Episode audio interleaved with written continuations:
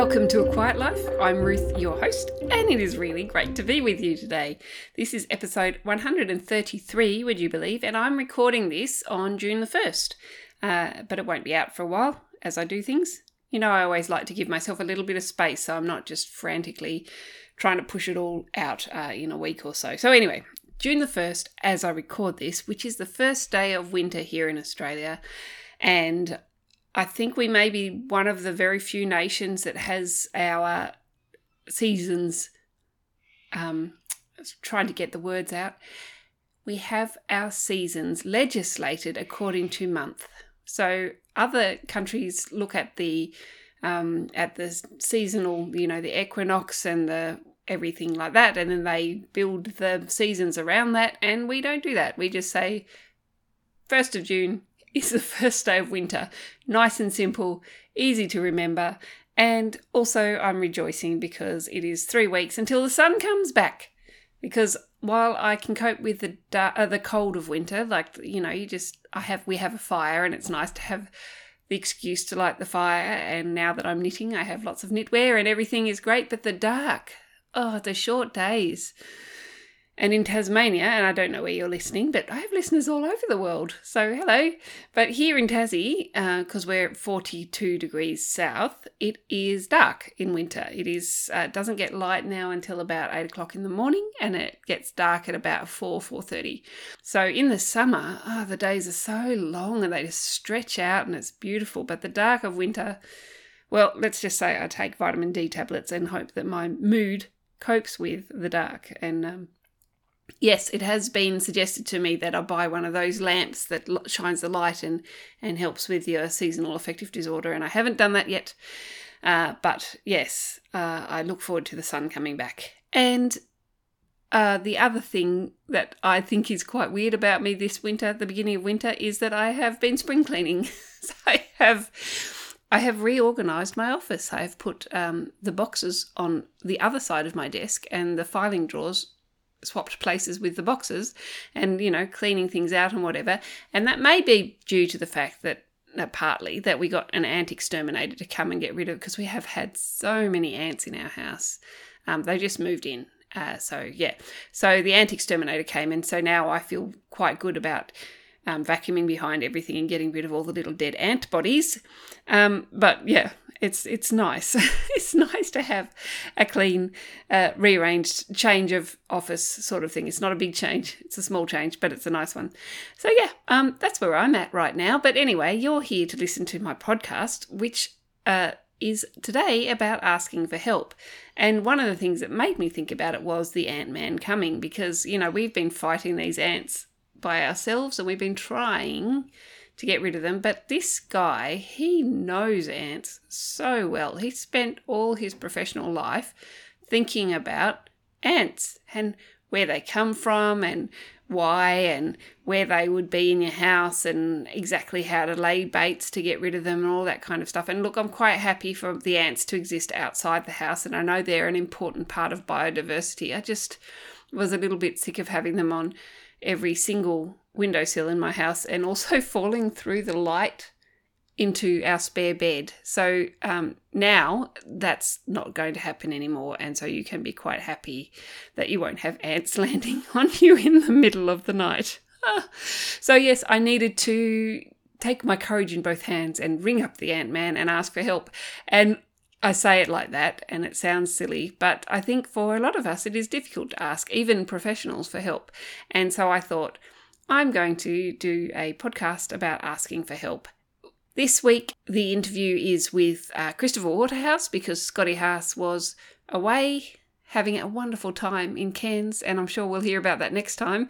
But this time we had Christopher, and his it's his last time down here because he's moving to Sydney. So it was really nice to have an interview with him. So let's have a listen to what I had to say to him and what he had to say to me, and then we'll unpack it more after the interview.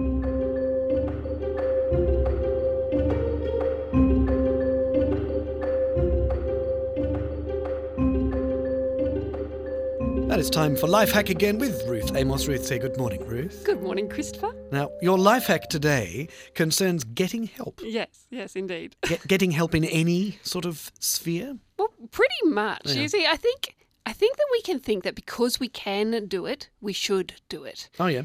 And uh, I'm here to say no. Yeah, it's not the case. you, you know, I work as a writer and then I work as an editor. So uh, I write my own books. I edit other people's books. You'd think then that as an editor, I'd be able to edit my own books.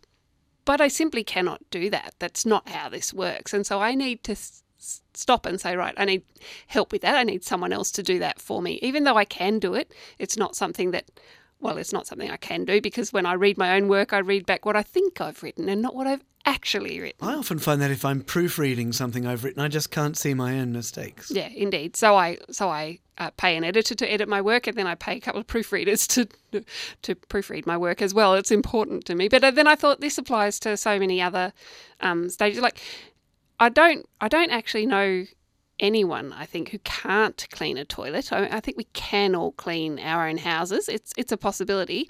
But there are times in my life where I have paid a cleaner to come in and help me because I needed to be doing other things. And Yes, and you can be beating yourself up about that. Well, I know I can clean my house, so I should clean my house because I can. But no, no, I think that you know, taking taking everything with sober judgment, look at yourself and say, where where can I get help to help me through this stage in my Mm, life? So Well, it seems so sensible because I think often we spread ourselves terribly thin, don't we? Trying to do everything, burning ourselves out in the process, and not really doing anything particularly well. Yeah, yeah, absolutely. And I, I, I have a story from back when um, my children were younger, and uh, Moz was running his own business, and I was being a stay-at-home mum, and uh, he really hated the paperwork side of things, and I'm as introvert, really not coping well with being with little children all the time, realizing that if we'd asked each other for help, and if he'd taken the kids away while I did the paperwork, everyone would have been happier and healthier and what we would we would have still got the work done but we would have been working to our strengths. And yeah sometimes when you're asking someone for help what you're doing is giving them an opportunity to work towards their strengths while you work towards your strengths in a different area That's a really great way of thinking about it, too, isn't it? You know, actually asking somebody else for help is giving them the opportunity to be of use, to do the thing that they do. They're probably really going to enjoy it, too, Yeah, yeah. would think. and you feel so good when someone asks you for help. Oh, I'm needed and, and loved and wanted. And yes, I mean, you shouldn't say yes to every time someone else asks you for help. But when we're asking for help, we feel really bad. Oh no, I, I'm forcing this person to do whatever. They can say no as well, but they might be just as blessed as you are by give, being given the opportunity to give you a hand. What yeah. a great point, too, to think about it from the perspective of when someone has asked you for help. Because I'm just reflecting on that here and thinking, actually, those are the things I love best when someone says, hey, can you help me out with something? And I think, oh, yeah, I can be of use here. yeah, yeah, It makes you feel, yeah, it, it makes you feel really good. What do you think holds us back from asking for help? Is it pride? Is Oh, it? There definitely has to be some of that, Yeah. yeah. But I think there's also just that feeling of um, not wanting to be a burden, and and then that feeling of of um, well, we live in a very individualistic society. So we think of ourselves not as part of a wider community, but just as a me, myself, and I. And and so I should be able to do it all. I should be able to um, look after the family, work the job, clean the house, do the da da da da da da da. Me, me, me, me, me. Because that's that's the advertising that we get. That's what we get fed all the time. Is you as an individual are important. So we forget that we're part of this larger complex of people, and um, and that we're actually built to be in a community. You know, they say it takes a village, and um, I saw some meme the other day that, that said millennials are going, well, where's the village? There isn't a village. Well, part of that is because we're not building it ourselves, and by asking other people for help, by being part of that village, by yeah, you know, somebody's got to as you say, be the humble person, take the first step, and just stick their hand up and say, "Yeah, I could do with some help." Actually, we can create a culture of that. We all benefit from it, don't we? Yeah, absolutely. No, Yeah, that's great. What a good life hack.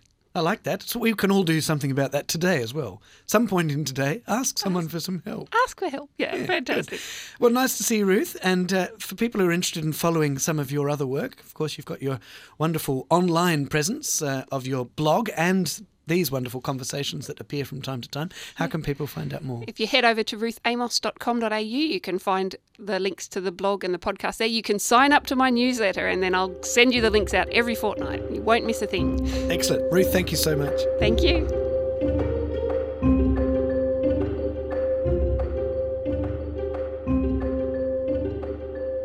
So yeah, one of the things things I want to encourage you today is that you are part of a village. One of my friends uh, hurt her back quite badly. Like she's got a bulging disc and it's awful and she can hardly move and everything. But she wrote on Facebook the other day that one of the benefits of hurting her back was that she realized that she does have a community around her. People who were willing to come in. I went in and I did the bare minimum. I went in and fed the cat and put some sheets up on the clothesline. But other people brought her food and other people have uh, done other things for her. And she's just had um, people come in and, and look after her while she's been just basically flat out unable to move because of her sore back. And so it, it was good for her to realize that she had this community around her that she didn't really um, think she had. She didn't know that when she asked, people would be willing to help. And uh, I think that we can get so worried about taking advantage of our friends that we we're unwilling to ask. And yeah, I, I you know some people probably do ask for help too much. Some people are probably out there calling out until people get sick of helping out. But I think it's a, a very small minority. And you may feel like you're asking for help all the time, but it might be help that somebody's really, really willing to give. And if that's the case, what's the problem? If you need the help and the person you're asking for help is willing to give the help and everyone's boundaries are in place and everyone knows where they stand and you make it clear that you can say no at any time, then I think that's how we're supposed to be, really, isn't it? So, yeah, we are part of a community. And yes, we are a very individualistic society. And so I think we need to start saying, no, let's build the community. And maybe the way to build it is not by being the person who does the helping, but maybe by being the person who asks for the help. Probably both. Probably both. And one of the things that I am all about here at A Quiet Life is about people working to their strengths. You do what you do best, and I do what I do best. And as we mesh together, the whole puzzle gets filled, everything gets done.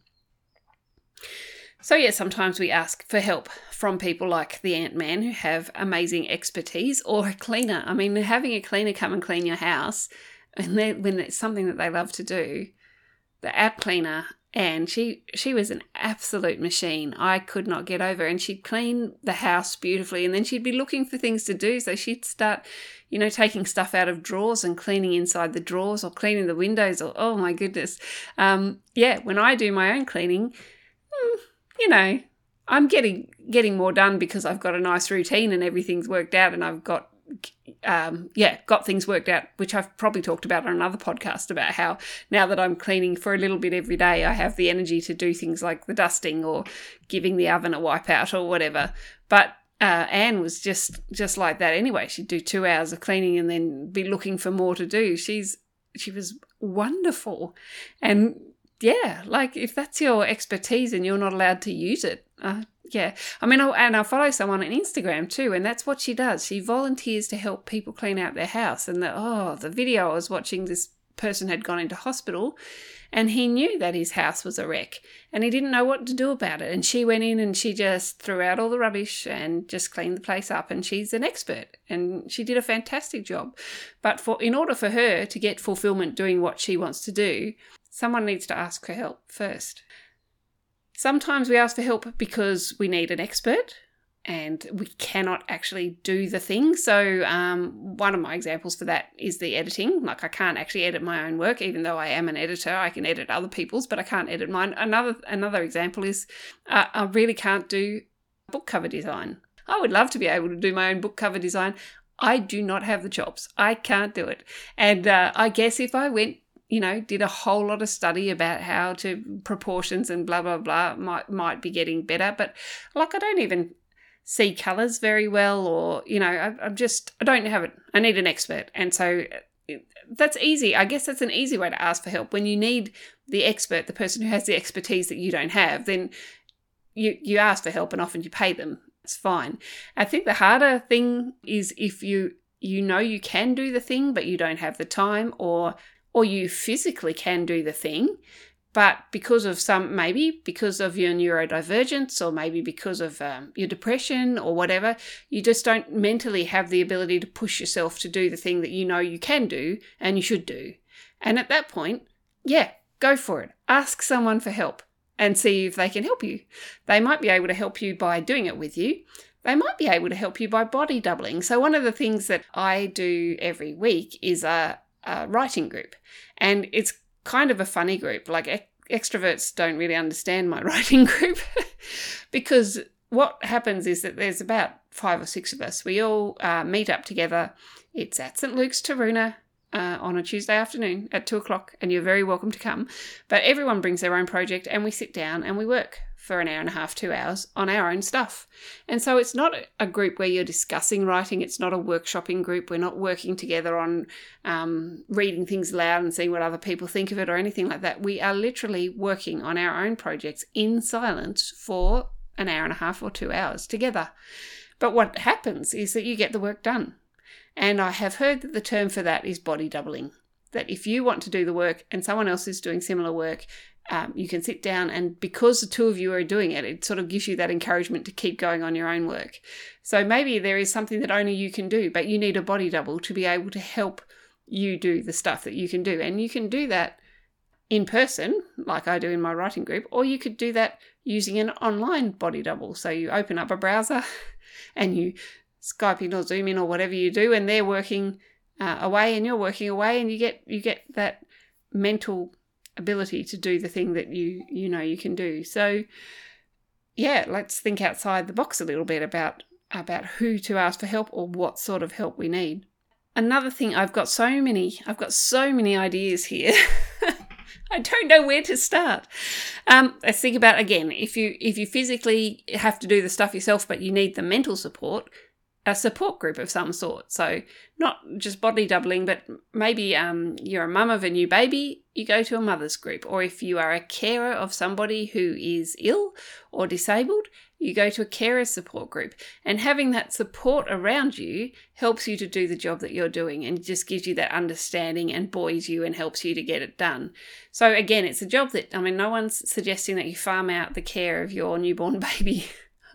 But having that mother's group where you can come and say, I got zero sleep last night because of teething, and someone else says, I understand how you feel, just makes all the difference in the world, you know? It just helps you to, to, to get through. So, those sort of support groups are, are a really great idea.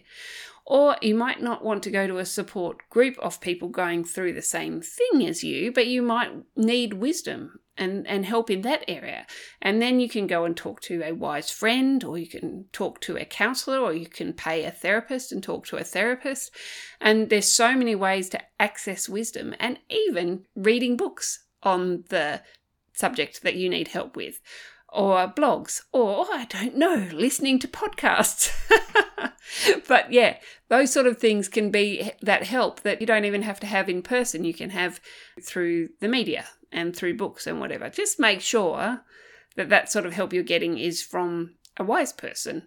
And uh, and so, uh, what's that saying in the Bible? Wisdom is found through many counselors. Like if you're if you're getting your wisdom from the internet, then maybe shop around to different areas where you wouldn't normally and just line up what you say and and see what you think or read a book from this sort of space and then read a book from somebody who might disagree and then try and find the wisdom between the two.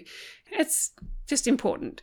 Or someone you trust, finding someone you trust. And I find that the wisdom of the elders in the church is often a good place to start. So find a, a, um, a woman or a man that you can see has lived a good life and who knows something about life and go and chat to them about maybe what even what you're reading or what you understand and or what they understand about the situation. So getting wisdom is another way that you can get help. And I remember a while back, back in 2020, for some reason I thought that when I met with my friends, because everybody was having a hard time back in 2020, and I knew my friends were going through such a hard time.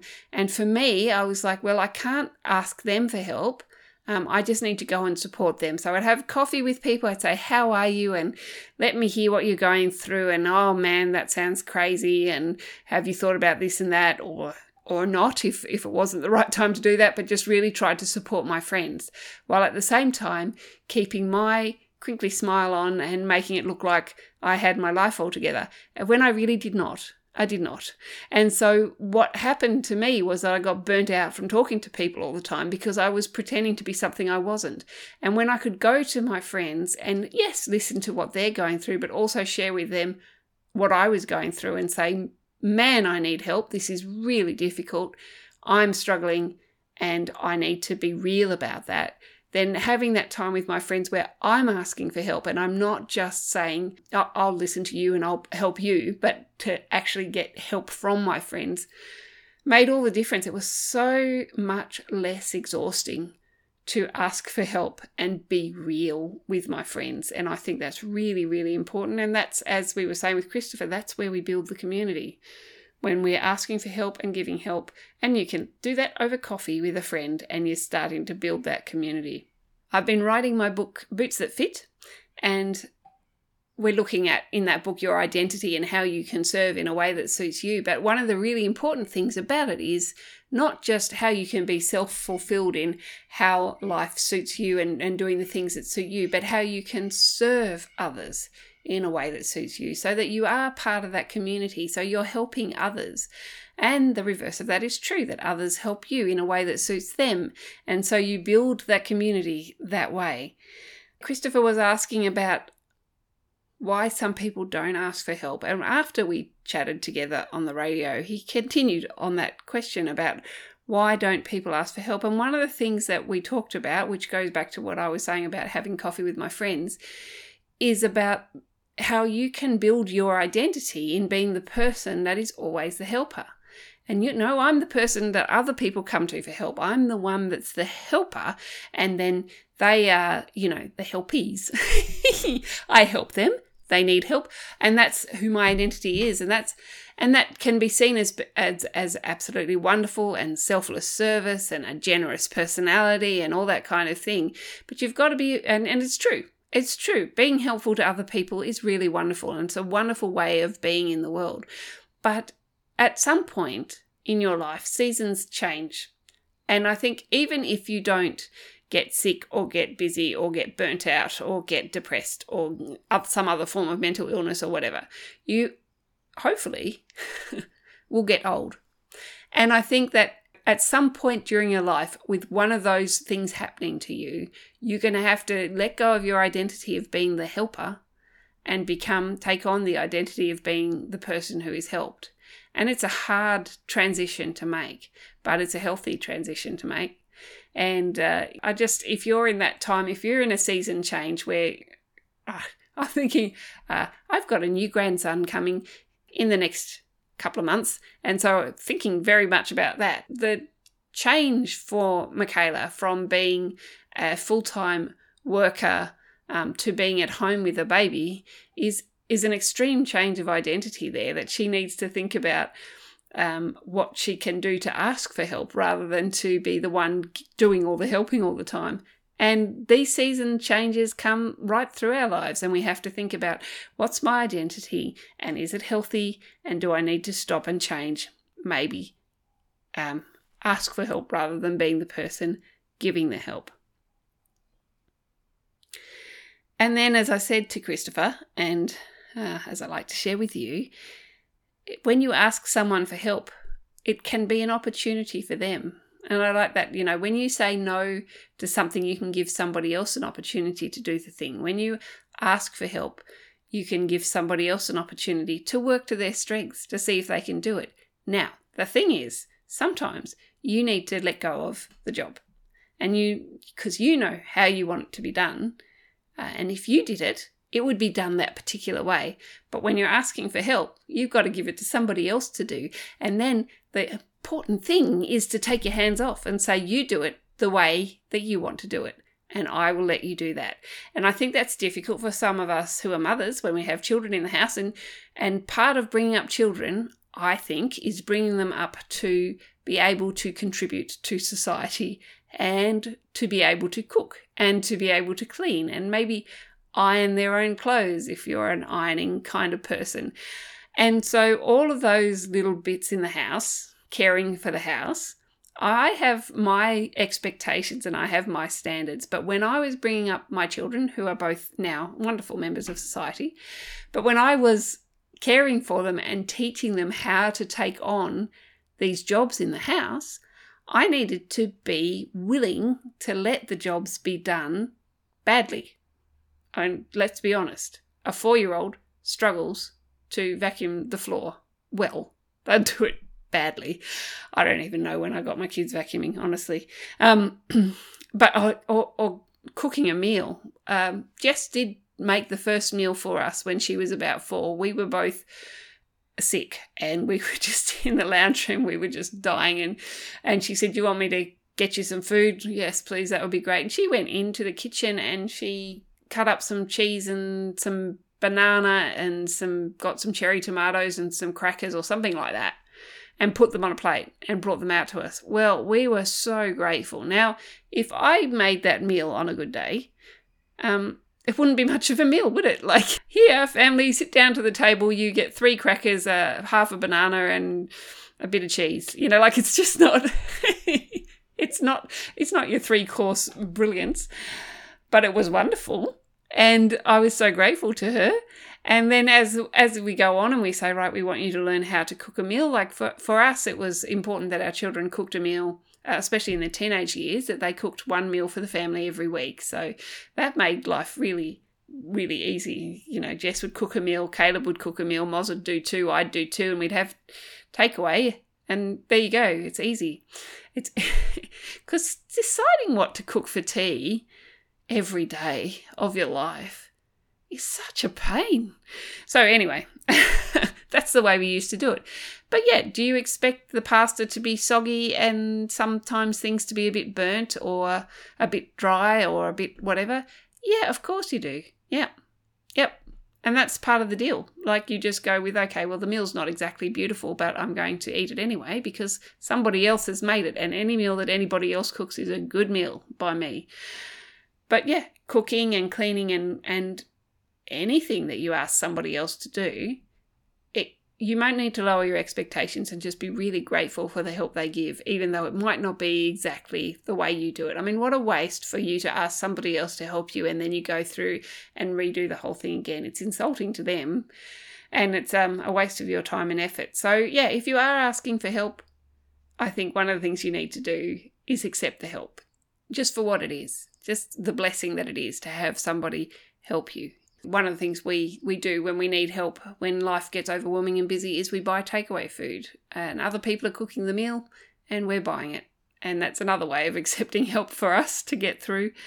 Let me see look at all my list and yeah i think i've i've looked at everything. So i i really think that asking for help and also being willing to give help when you're having an opportunity to do that is is part of how we work together as a community and as a, as a group, as a society, and we can become so individualistic that we think we should only get help when we can pay for it, or we should only get help when it's obvious that you're so so busy that you can't afford you can't afford the time, and you you know you have to then get somebody in to do whatever whatever.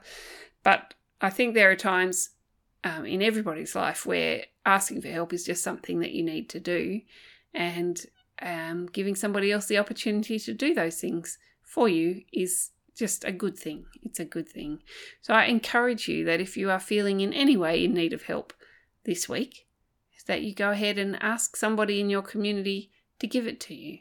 You might be surprised at um, how lonely you are not, how there are people around you, like my friend, was surprised that there are people around you. You do have a community and they are willing to help you out. If you really are completely alone and you don't think that there is anyone around you who could give you a hand, then I suggest you contact your local church and have a chat to somebody there.